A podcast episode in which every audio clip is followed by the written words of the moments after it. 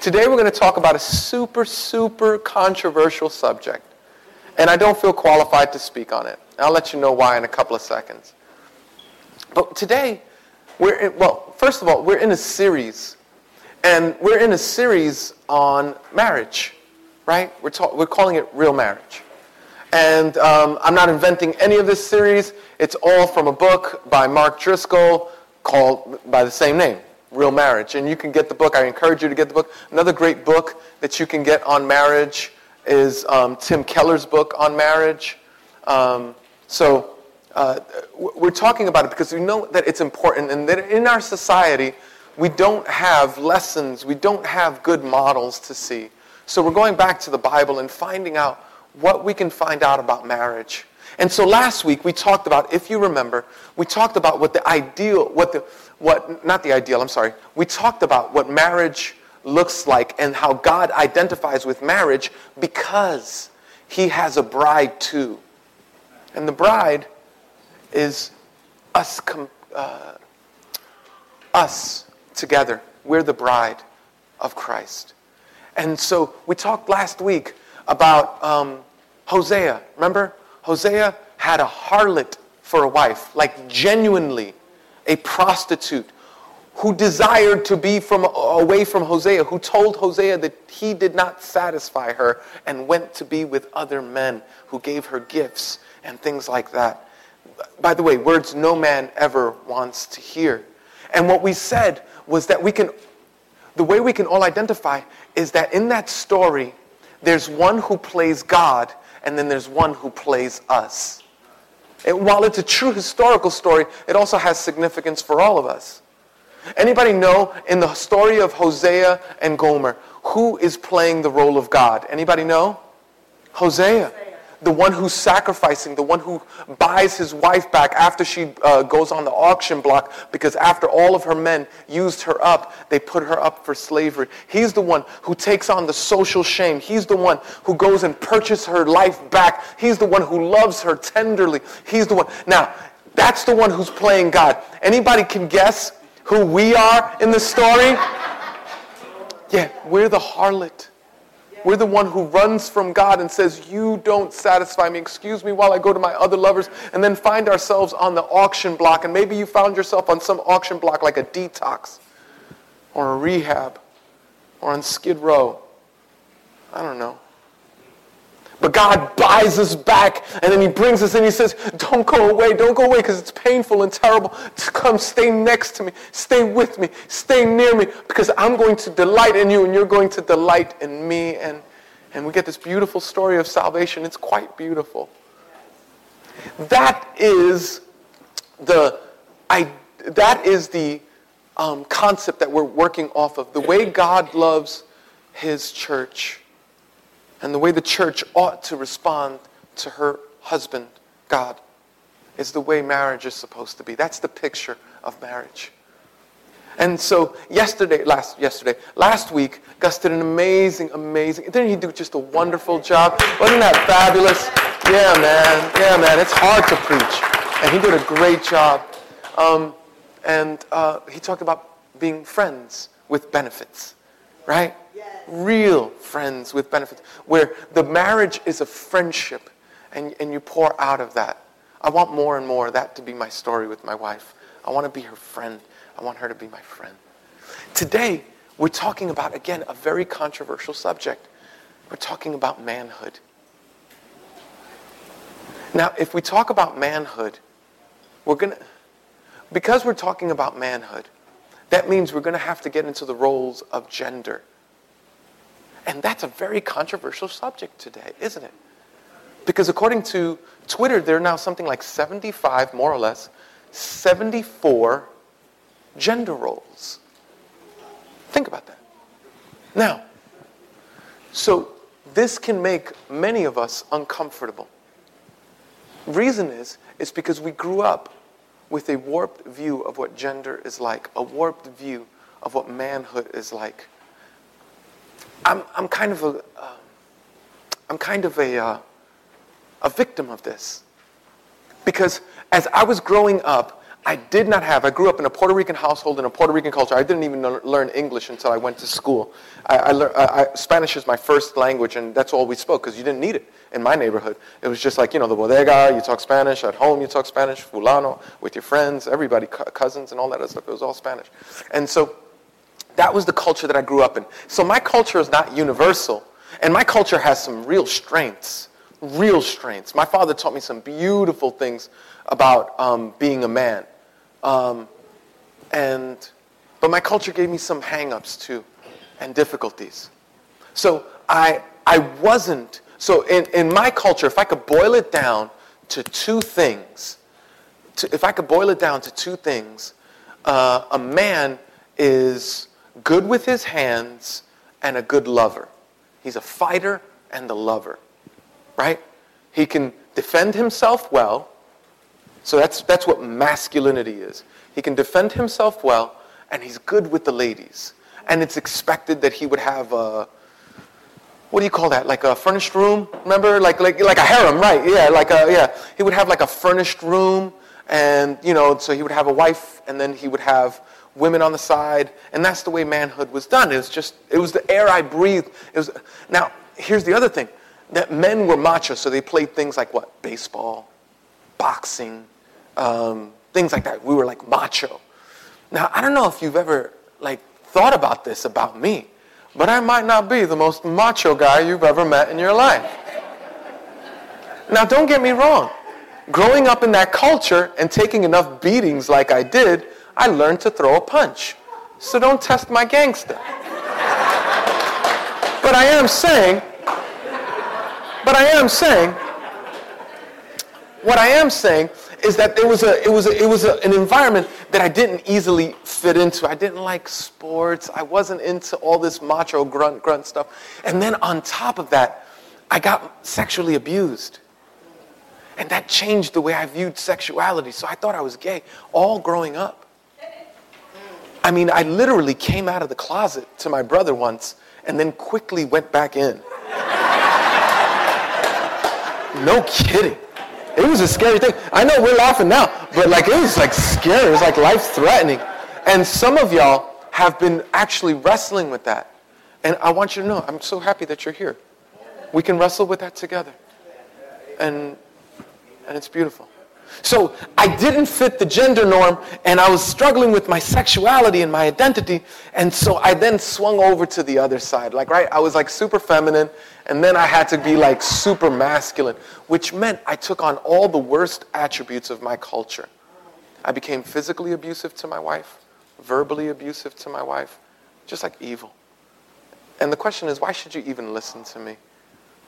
I mean, I, I'm the worst kind of man that you can know.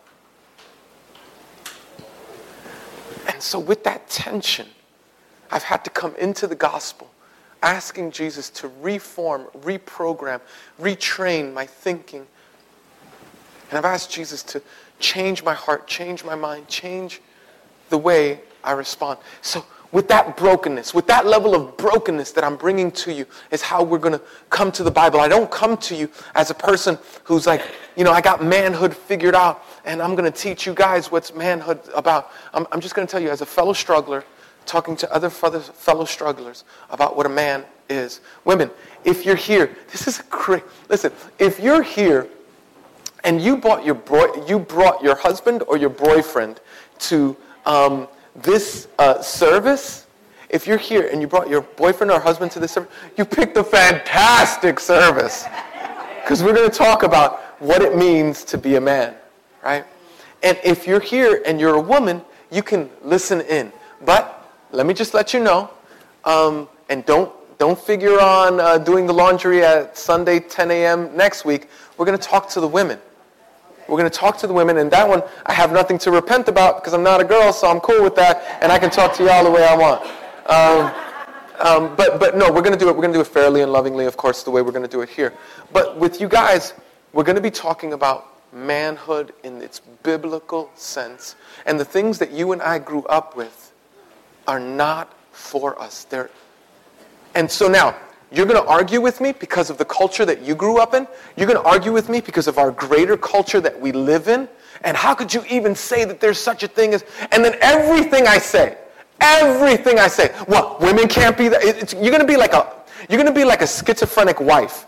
And so, and, and, what I mean by that is that you're going to be like, uh, you know, you go to a schizophrenic, you go, oh my gosh, you look so beautiful in that dress. And go, what? I don't look beautiful anywhere else. And you're like, oh my gosh, I'm trying to give you a compliment, and you're, you're twisting this into something else. So you're going to, you're going to want to fight me like that.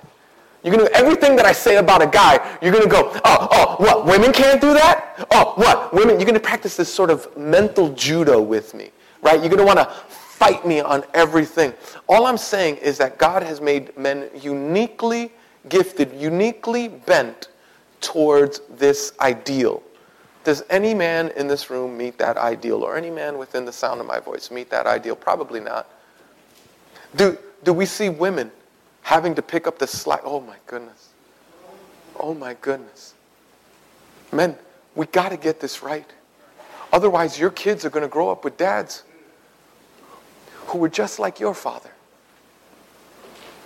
And we could do, we've had enough of that. And, and some of you grew up with great dads. I'm not talking about that. I'm talking about, listen, listen to me. We got to give our wives better. Like when I look at our black and brown communities, I weep over the destruction that has happened. The destruction that has happened in the home because men have not taken their rightful place as humble followers of Christ who are willing to lay down their lives for their wives and their children, and instead have made the wife the bearer of that burden. Brothers, they do not have our curse. In, in uh, Genesis, Adam and Eve um, uh, went uh, towards the uh, went towards the forbidden fruit. They partook of the forbidden fruit, and Eve had a curse befall upon her. And the curse was that she was going to, her, her, her longing was to be manipulative to her husband and control him. And that the men, that, oh, and, and also childbearing uh, pain, that, that was part of the curse. And the men, they had a curse where they had to break their back. That toil and work was going to be hard. That leading was going to be hard that they were going to have to sacrifice, that if there was anybody who was going to die up in this piece, it was going to be the men. And it was sweat and toil and blood and sacrifice. And that was the role of the men. And what men have done, um, hermanos, brothers, what we have done is we have taken part of our curse and we have bestowed it upon our wives. And it, it's no good. It's no good. It's no good for our wives. It's no good for us. It's no good for our children. And some of you women right now are living under the weight of that. And I'm sorry. And so, in this service, I hope to talk to you men. One man, broken, frail, broken man, to another. Women, you can listen in. May I recommend that you don't shame your husband as he's listening to this message by giving elbows, by looking like that. It just makes it more difficult to hear the, you know what I'm saying? And I know some of you women are laughing because you were like, yeah, I just already did it four times. I know. Uh, that's why I'm saying it now. Um, so, so you get what I'm saying. But we have very, very little time and a really heavy subject to talk about. So before we do, let's talk about all, uh, let's talk about genderism. And, and we're going to do that in three minutes. So isn't that fun? Um, okay, so um, first we're going to look at, um, let's look at, uh, what's the first one we have? Feminism? Let's look at feminism. Okay, um, so briefly we'll talk about feminism. Now, I looked up the dictionary definition for all of these things, and you can see it up on the thing. The dictionary definition, the theory that political, economic, and social equality of the sexes. Feminism um, is basically the concept. Um, it started out as the concept as uh, women should be um, treated as equals. To which, who disagrees with that? Who disagrees with women should be treated as, uh, uh, should not be treated as equals? No, we all do. But feminism has morphed. Feminism has morphed from being, hey, listen, equal pay, equal um, representation in society, like voting, um, equal opportunity, like, you know, becoming CEOs of companies. Um, Feminism has turned from that into something other than. One of the, one of the greatest, and, and you know, I have feminist friends whom I love and who love me. Um, and one of the biggest problems that I have with feminism is that um, what it says about your body. Like literally, it's, it's good. Women, it's good, they say, and feminists do. That, um, listen, why should you be hindered by societal, societal norms? If you want to sleep with a guy, sleep with a guy. If you want to have an abortion, have an abortion. It's your body. To which I humbly go, the Bible does not speak along those terms. Your body doesn't belong to you, it belongs to Jesus. And then when you get married, husband, your body belongs to your wife. Wife, your body belongs to your husband. It's not to be done with whatever you want. Let me just say this, and uh, I'm just going to say a brief about abortion, guys. And you know, listen, we got nothing but pedophiles, murderers, addicts, and all that stuff in this room. So uh, uh, the forgiveness of Christ is profound and beautiful. But beloved, abortion is murder. It is. That life starts at conception. I'll talk more about that later um, next week. But listen to me. Because, it's, because a baby is in your body does not mean that it is your body, number one. Number two, they just recently passed a bill here in New York. Have you heard about this? I don't even know what to say. We've legalized the murder of children. And you go, yeah, but some kids aren't wanted, and some kids are the product of rape, and some kids, to which I say, every one of those qualified, not wanted, product of rape, um, uh, uh, uh, won't be well taken care of because the mother is an addict or something like that. Every one of those qualified to my last son. My baby David was a product. She was an addict. And she came to this church and she said, Man, I had to be with some guy for some money so that I could get to um, use. And now I'm pregnant. I don't even know who the guy is. I think I'm going to have an abortion. He said, No, don't do that. We'll find you a family. And the Lord spoke to my heart and said it should be our family. And so I have a son. I have a son who's five years old, who has this little vampire, you know, like no teeth over here, with the little with the little things. I'm telling you, greatest joy of my life. Greatest joy of my life. Matter of fact, he's proof that God gives good gifts to undeserving men. I'm telling you. But there's nothing that you could say about aborted babies that you could say about him. And I'm telling you, he's the joy of my life.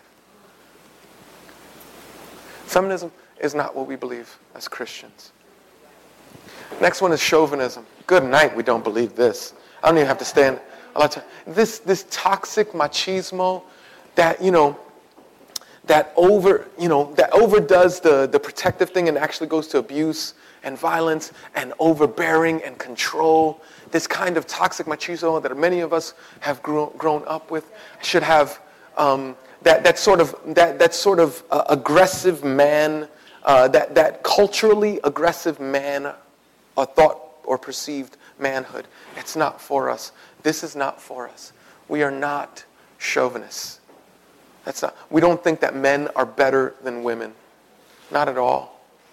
God made male and female, made them both. And we're co heirs to the gospel of Christ. The other, so Christians, many of us have said, no, no, no, we are not feminists. We are not chauvinists. You know what we are? We're egalitarian. That means we're equal, 50 50. Now, the problem with that is that um, you know, it's that sort of anything you can do, I can do better, I can do. No, there's certain things that women can do that I cannot do. Like, for instance, let me give you one example multitasking. My, listen, my wife can do a hundred things at the same time. I mean, but if she, if she walks into the room and she goes, Edwin, I want to talk to you about a problem. and I'm like, I'm in the kitchen cooking. I go, hun, this egg is not going to cook itself. Okay? Give me a minute. Let me focus on one thing. then we can talk about whatever issue. Because I can't do, and, and, I try to do multiple things at one time, and then I screw everything up. It's like a mess. So, um, there, so there's a hundred things that women are better than men at. A hundred things. And there might be a hundred things that men are better than women at.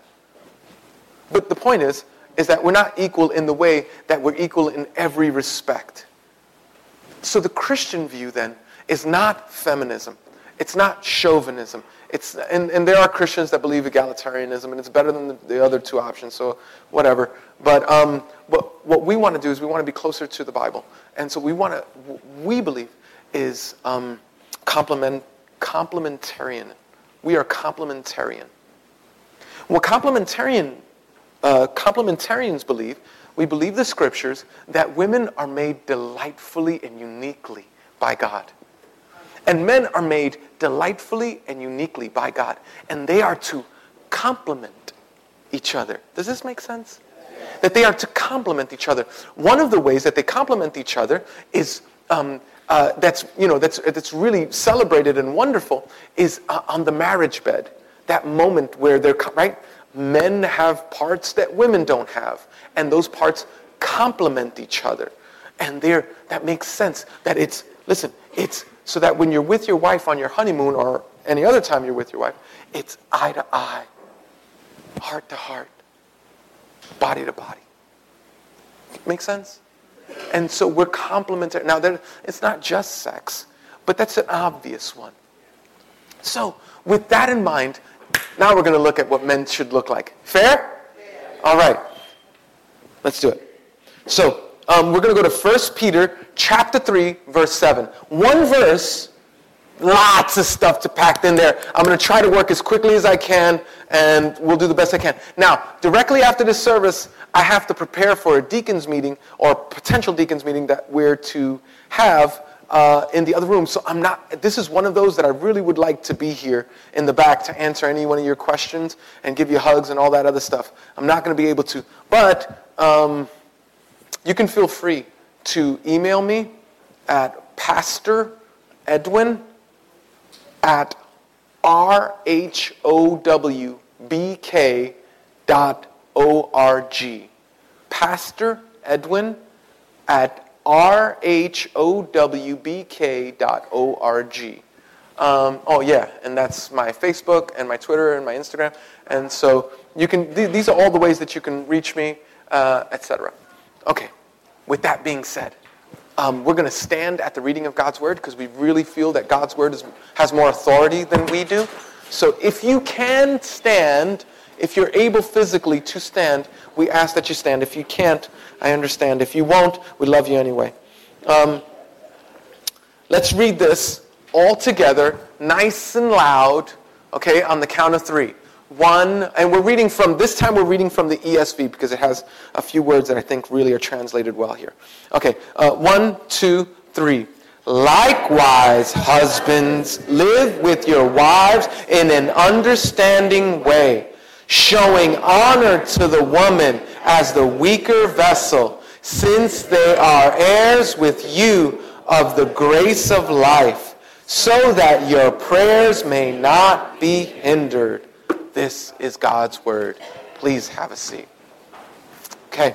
So let's look at this text. When it says likewise, I made some notes to myself, so I'm going to be I'm going to be holding closer to my notes than I usually am because I know that this is like full of landmines. So I'm sticking closer to my notes than usual. Okay. Um, so when he says likewise uh, here in this text, what he's indicating is that a new group is being addressed. Just before this, in verses 1 through 6, he's um, t- speaking to wives and he's speaking to um, uh, slaves, right? So he has a, a particular uh, audience, but then he changes the audience to husbands. Now, um, he goes to husbands. So he's not saying, hey, husbands, in the same way that I just talked to your wife, that's the same way I want you to act. That's not true. What he's saying is, guys, now, now for you. Now I'm aiming my, and I, and I want to say guns because I don't want you to get defensive, but I, am I'm aiming the Spirit of God to the heart, to your heart, so that we might be men. Men. Matter of fact, I love the verse. I love the verse. Be the man. Be, uh, be a man. I love that verse. Be a man. Men, we need to reclaim that. Not in a toxic way. Be a man. Oh man, there's uh, more money needed in the house. Who's going to get the second job? Be a man. Oh man, you know, there's more responsibility. The third kid just came. Your wife is tired. Who's going to stay up all night and then go to work the next day? Be a man. Be a man. It's what we're looking for.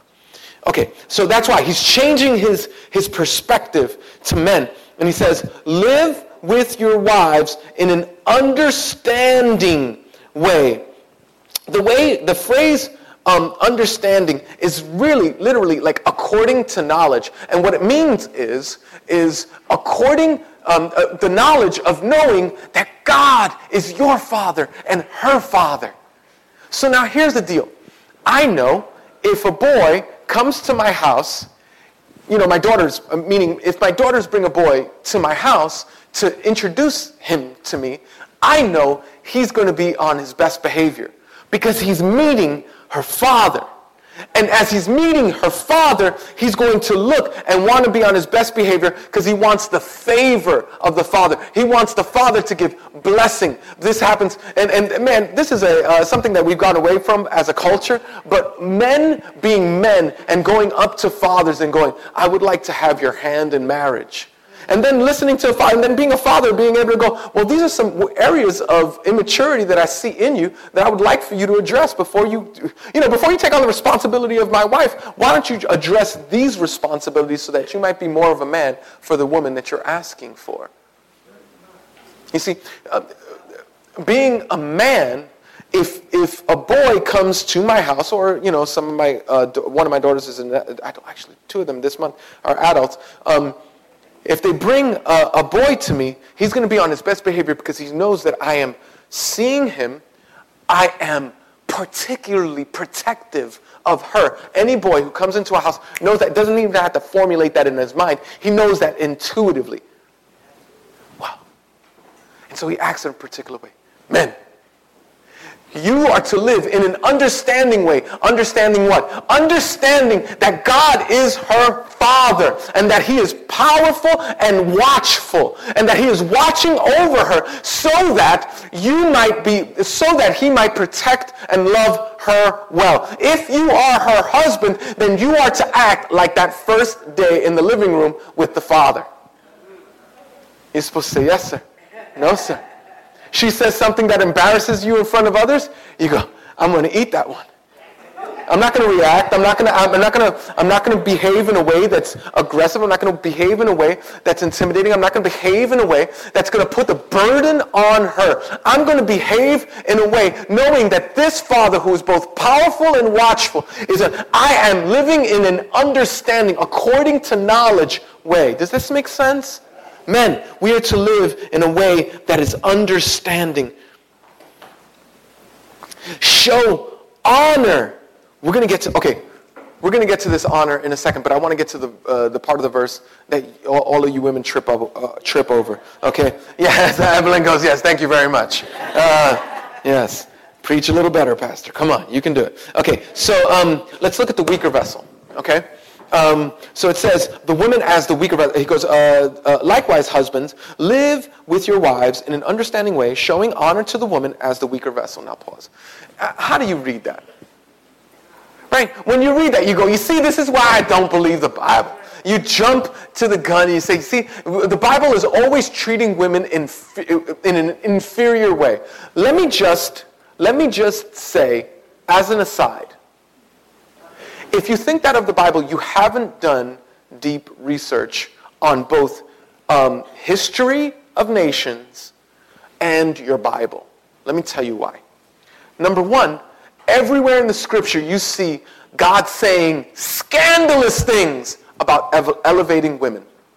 Scandalous things. In fact, in this very verse, the, the Bible tells men that they're co heirs, that they're not lesser um, uh, followers of Christ. They're co-heirs, which would have been a scandal. They said, no, no, no. I'm really the Christian. She's just coming to Christ because I'm here with her, and she's blessed because of me. No, no, no. It's a scandal. And so uh, we go, oh, what, what, you know, the Bible is, is treating women inferior. So what is the Bible saying when it's saying that women are weaker vessels? And I think the Bible's right on this. Don't beat me up just yet. Just hold on for one second. Is the Bible saying, let me tell you what it's not saying before I give you is the Bible saying that the women are emotionally weaker than men? Oh, good night, no. Oh my goodness. All you have to do is see some of the stress that women are under as men have, have literally abandoned, derelicted their position in the home. All you have to do is see that, is to find out how strong women are. Oh my goodness. Not, not emotionally. The Bible's not saying that they're not emotionally. Is the Bible saying that they're not morally? Uh, is the Bible saying that they're morally weaker than men? No, good night. In this, you know, in our church, it's pretty interesting. In our church, we actually have more men than women, um, which is an interesting dynamic because in most churches, there's far more women than men. Like, you know, it's, it's not even a comparison. It's like 80-20. Um, the point that I'm trying to say is that morally, we, we have many, many, many women who are pursuing Christ, much more so than men. And so morally, we don't find that. And that's not been my experience either. Okay. Thirdly, is it spiritually? No. We know of many. We just had a woman lead us in worship who is full of the Spirit, loves Jesus, and humbles me in many ways. This church has been formed in large part because of a woman who has um, counseled me, my wife, who has counseled and directed and encouraged. This, this church has been spiritually led by women. Who, there's a woman who runs um, uh, our class system. Uh, and that, that helps to disciple uh, both men and it's just amazing. Women aren't spiritually inferior. What is it saying? It's saying probably that in general, women are physically weaker than men. Okay. Now, if you don't believe this, guys, if you don't believe this, like, you know, you fall in the feminist category, if you don't believe this, women, if you don't believe this, what I want you to do is I want you to go home and I want you to wrestle your husbands. and if you win, he's a punk. I'm just saying. I know that was so toxic and so bad. That was super bad, I know. Okay, here's what it's saying. Here's what it's saying. Okay, physically, but here's what this means. I know that was super bad, and I'm just trying to be funny, so don't take me seriously. I'm just trying to be funny. But, but, but in, mostly speaking, if we, if we get into the bio, biology of this, men have, in terms of muscular density, much more. We have this thing called testosterone. Um, we have uh, our, our frame is wider. Like, you know, generally speaking. Now, with that said, can Ronda Rousey kick my butt? Yeah, you bet. You bet, no question. I'm not saying that, there's, that, that this is all across the board 100%. I'm just saying Ronda Rousey is married to uh, a fellow MMA uh, fighter. I'm telling you, if you ever saw that guy, he wins. You know, he wins. What's the point? What's the point? The point is, is that because we know that, uh, because that's true, that there's a weaker sense in this we put ourselves in harm's way before we put. In other words, there's a, a rustling that you hear at night. You wake up. Men, you do not lean over to your wife and go, You should check that out. because we we fall under the, the assumption that the Bible falls under that if there's anybody who's going to lay down their lives and die, if there's anybody who's going to sacrifice their lives, if there's anybody who's going to fight, if there's anybody who's going to get a bloody nose, if there's anybody. Now, I remember years ago, this was, this was like, I, I knew this to be true, but I didn't understand it to be true from the scripture. And my wife was super immature. Let me put my wife on blast for a second, and this is going to be funny. Let's see how this goes when I get home, okay? Um, so this is years ago. We're talking like 25 years ago. 25 years ago, my wife was very, I don't know. Like, I don't know, have you ever been with a friend who, like, somebody cuts in line and then they start talking a little bit loud about the person who cut in line in front of you. And they go, what, they think they can just cut in line in front of you? And, and like that. Now, here's the problem. My wife is like five foot tall. And evidently, she only got offended by men who were six foot five. So stuff like that would happen. I go, I can't believe this lady's gonna kill me. I'm gonna have to fight this dude. But there was never a point in that thought process where I said, all right, do your best. there was never, never, you know, all right, that's a big mouth you got. all right, you know, no, duck, duck. you know, there's a, all right, so when it talks, when it talks about the, the, the weaker vessel, what it, what, it, what it means, I think, what it means is, I think, physically. And that means that we're supposed to be protectors. We're, there, there's, and, and because there's, so there's another way I want to put this. And it goes into honor. So there's two ways that men, we can look in terms of the scriptures that we're reading, and I'm, I'm going to be quick because I know we got to finish. Um, there's two ways that we look at our wives, right? One is like a bucket. Men, we are buckets. We are buckets. You can kick us around.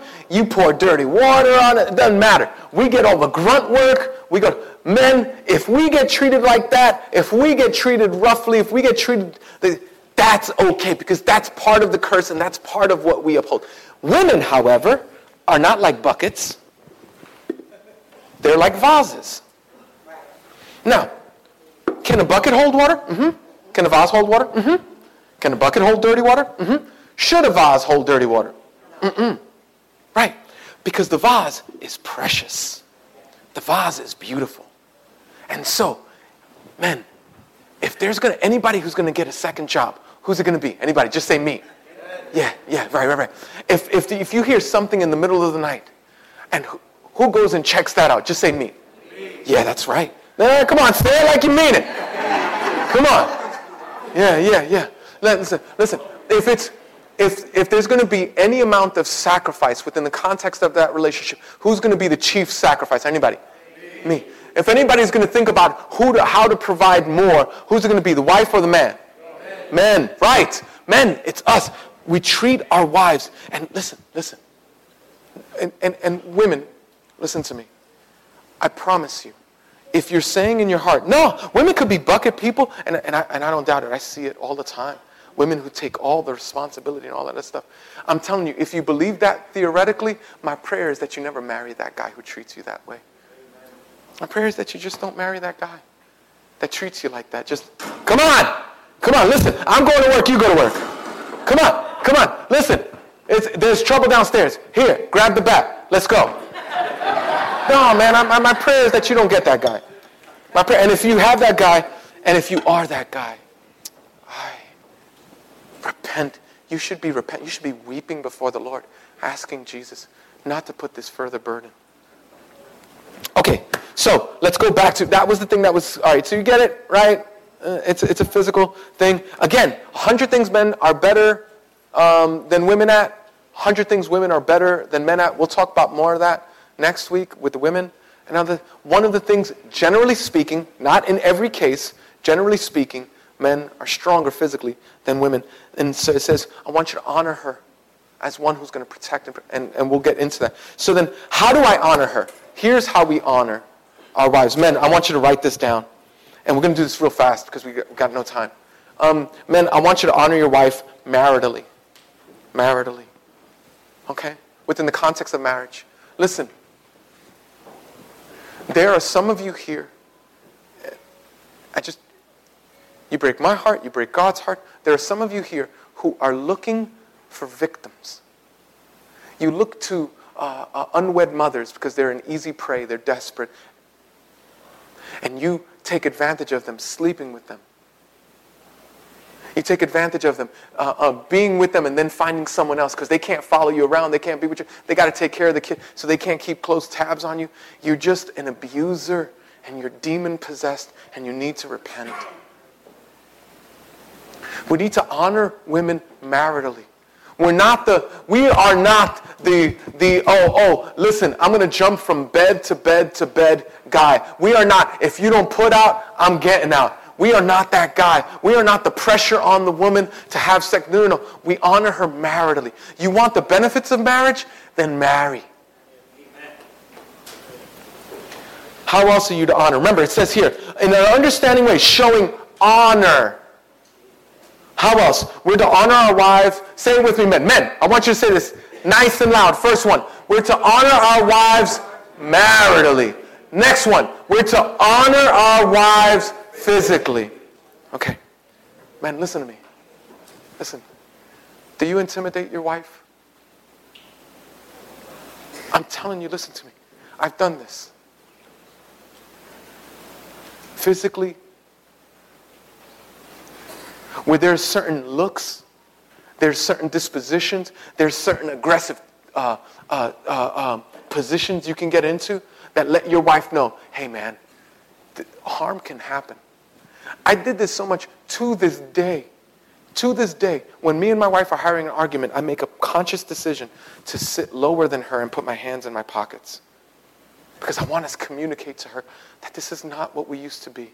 This is not the way. We, we're going to fight now, and that's fine. And what I mean by this, we're going to have disagreements, and, and, and that's fine. But I'm not going to lay a hand on you. You want to honor your wife maritally. You want to honor your wife uh, physically. Men, let's say this together. Honor your wife emotionally. Say that together. One, two, three. Honor your wife emotionally. Men, we have different, we have emotions. She has emotions. Our emotions get expressed differently. I get it but you still got to be there emotionally. Okay? I understand. Like sometimes the way my wife can react can sometimes feel even overwhelming to me, the emotions that she's experiencing. And I need to be able, again, we're talking about the bucket, right? So, men, we need to be able to go, okay, okay, okay. Give me a second, give me a second. Like, even when my wife wants to engage me on conversations, um, uh, my wife wanted to engage me. We were doing some uh, construction work in the house, and I was physically exhausted. Like, I mean, I'm working a I'm working like four full-time jobs, not full-time, I'm working one full-time job and three other part-time jobs to put food on the table. I'm doing that because I'm the man. I'm supposed to sacrifice. I'm supposed to do that. My wife is, she's, she wants to stay home and raise our kids, and that's her desire. And my desire is to give her that gift. That's our family. Your family might be different. Your wife might know, I want to work. I want to. Great! Do it. But I want you to do it. No, MSNBC um, did a report a few years ago that did the money about how much women are contributing to the home. And when you include childcare, when you include eating out, when you include transportation, when you include the second car or the, or the, um, or the train fare, when you include that, she contributes almost nothing. Almost nothing. Do the math. Don't, don't, don't trust me. Just include childcare. Include uh, eating out. Include the snacks that you have to get because you're not with the. Just include it all, and see how much you're really making. Uh, you're going, oh, this is so antiquated. This is so silly. You're just being like from the 50s. Listen, I'm not. I'm, it's worse than that. It's like not 50 years ago. It's not 70 years ago. It's like 2,000 years ago. I'm trying to take you 2,000 years ago. And listen, beloved, men, men, we're to honor our wives emotionally. So I was in this case where I was trying to fix up the house and work all these jobs, and my wife wanted to have an emotional conversation. And at that point, I just said, I, I don't think I can. I don't think I can. I want to. It's my heart. Can we pick a day other than right now to have this conversation? Because I want to address what you're saying, but I'm telling you, I know me, and, and I don't have the emotion. You're going to say things that I don't have the, the emotional octane to be able to respond in a loving, Christ centered way. You see? And so she was beautiful. She was, a, and we'll talk about wives, and I'll use her more as an illustration in that case. But she was like, oh man, that's great. All right, cool. Let's talk about it later. And we did, and it was wonderful. But you're supposed to, men, men, it's not just about being the guy who provides the food and then comes home, plops on the couch, you know, who's playing what, it's not being that guy. You know, I work a long day, you know, just, no, no, no, emotionally. That's what men are. We, we are there emotionally. We honor our wife emotionally. Okay, next one is verbally. Say this with me, guys. Honor your wife verbally with the words that you use towards your wife.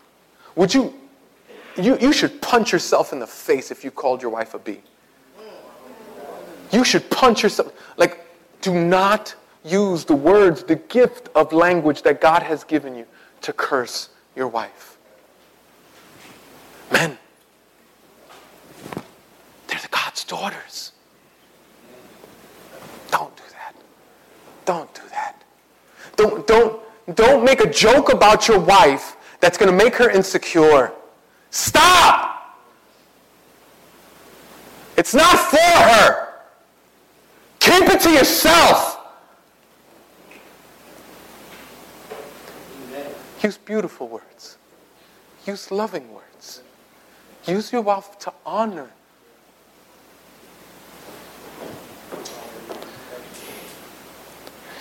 Financially. Honor your wife financially. Say that with me, men. Honor your wife financially. Guys, provide for her. Listen, we're in a day, and I'm just going to take this head on. I don't care. We're in a day where it's role reversal and what we say is, you know what? I'm just going to be the stay-at-home dad. I'm going to be the stay at What you're saying to your wife is, I want you not only to take upon your burden, I want you to take upon my burden. Not only your curse, I want you to take upon my curse. And I want you to, to listen. I know we have exceptions to the rule. I know, for instance, uh, you know, a guy could be in an accident and he can't work. And what is he going to do? Wife has to go out and work. I get that.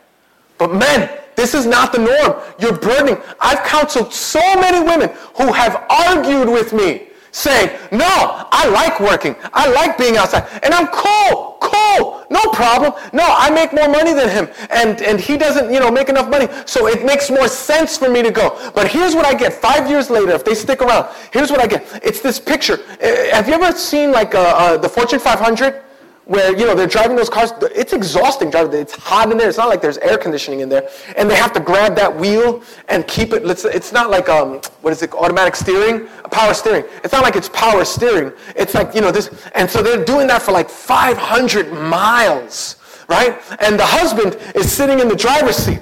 And then you know what happens five years later? The wife is exhausted because she can't be superwoman. She can't, she can't make the bread and uh, peanut butter and jelly, the same, the other bread, at the same time, all the time. She gets exhausted. She's drained.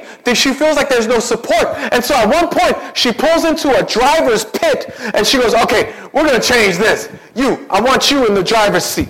And now the man who hasn't led for the last 10 years, he's been babied by his mother, he's been babied by his wife. Now she goes, so what happens? He goes out and he's like, go, go, go, go. And he's like driving badly. And then another car nearly comes by and they both die. And she goes, she goes, that's it, that's it, get out. I'm going to drive again. And she drives that thing until she dies. Emotionally, nervous breakdown. Some of you men think you're doing something. No, listen, I made my family suffer. Listen, I'm the biggest sinner in this room. I tell you this all the time. I made my family suffer because of the call that I have for Christ. And so we were homeless once for two years. That wasn't wise. I shouldn't have made them suffer. I should have suffered better. We were, suffer- we were homeless again for eight months. I should have done a better job at getting another job. Beloved, you sending your wife to work. Listen, this is what's going to happen. You, and I've told this, I don't know how many men I've told this to. I go, here's what's going to happen. And then you, you women, you feel like, and you're fighting with me. Men are fighting with me right now. Women are fighting with me right now. It's fine. But listen to this. You deny your maternal instincts. You deny them and you suppress them. And then you go, no, no, no, no. I am a evolved woman. I am a modern woman.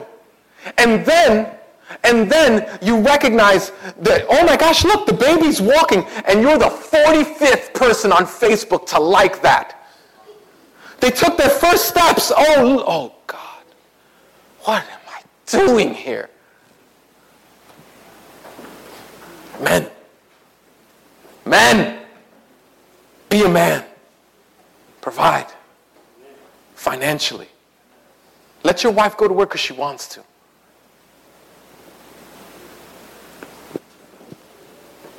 Honor your wife parentally. Say this with me, men. Honor your wife parentally. Guys, don't abandon the kids. I, I did this with my oldest son. I was so busy with work. I was so busy doing ministry. I let my wife raise my son. It's one of the greatest heartbreaks of my life.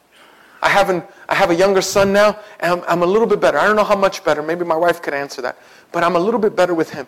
And when that kid says, let's play, I want to play.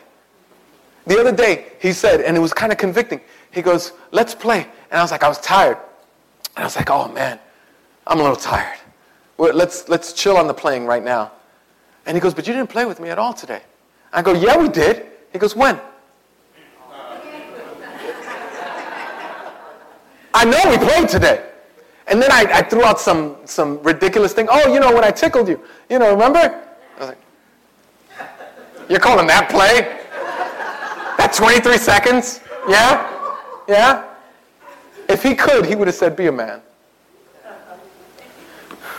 Men, you never, you endear yourself to your wife when you start caring for the children.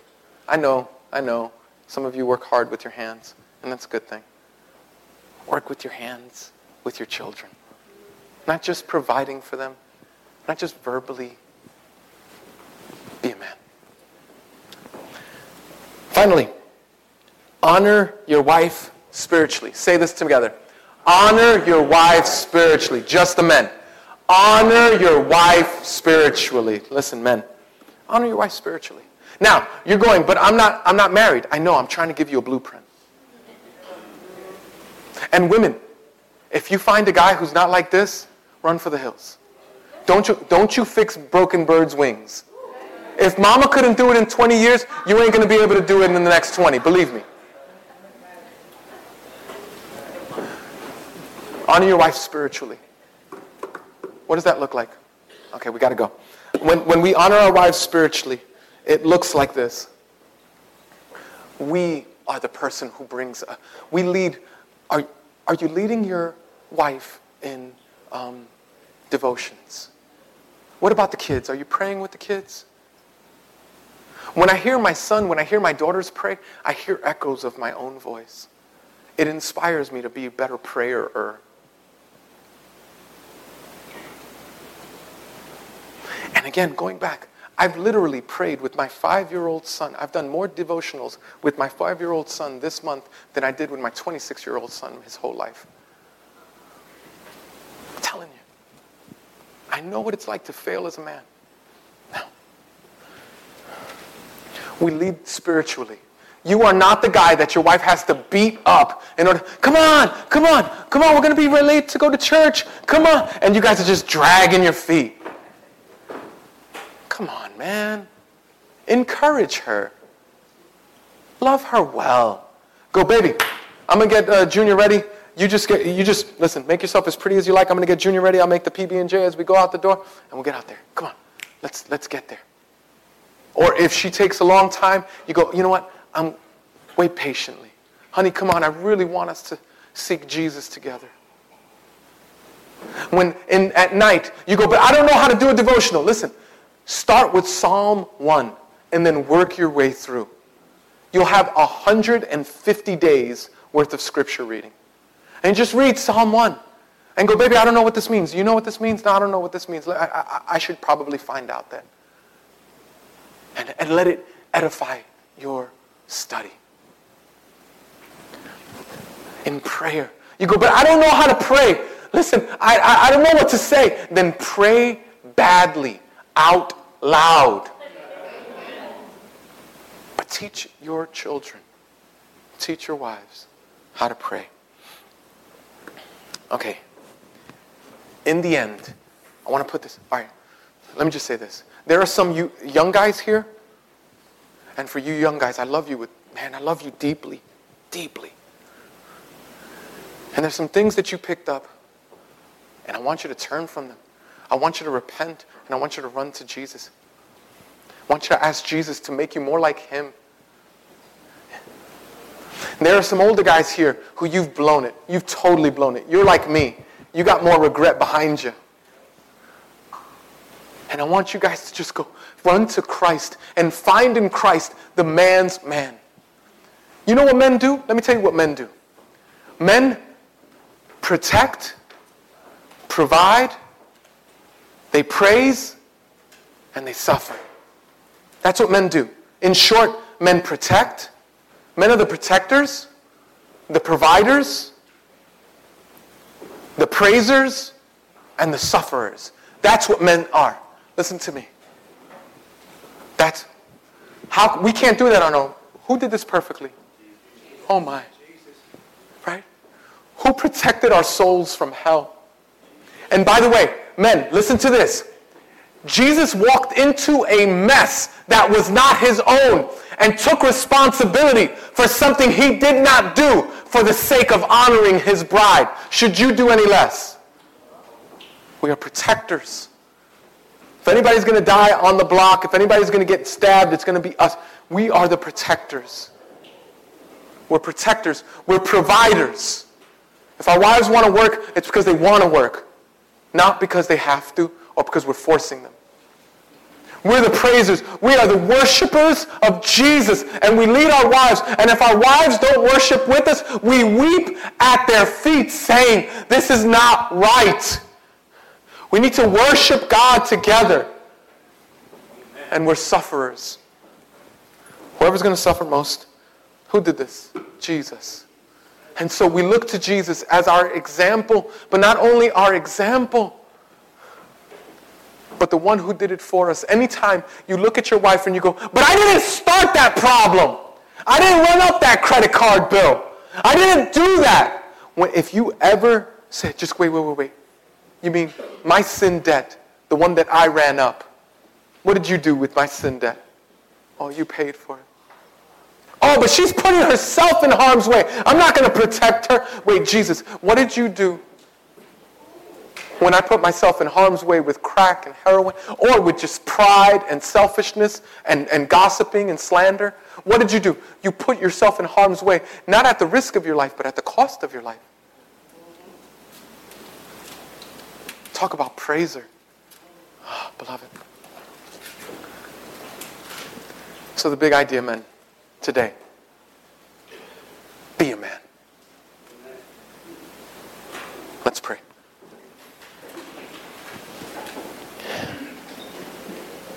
Father, I know, I just, I know with the, the frailty, my own frailties and my weaknesses, how full of sin I am. I, I also know how I can make jokes that could distract people from you. Lord, would you give among the men here holy tears?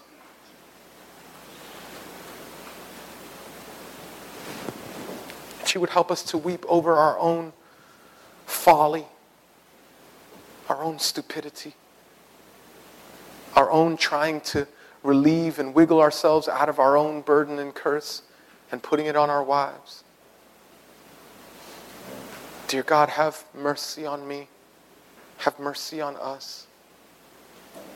Make it so that we walk seeking and savoring Christ, finding that Christ is our all in all. Amen. Now, listen, men. If you're here and throughout this sermon, by the way, at the end of the verse, it says, it says, so that God will answer your prayers. You know, could you imagine? Could you imagine marrying my daughter, treating her like crap, and then asking me for a loan? Could you imagine that?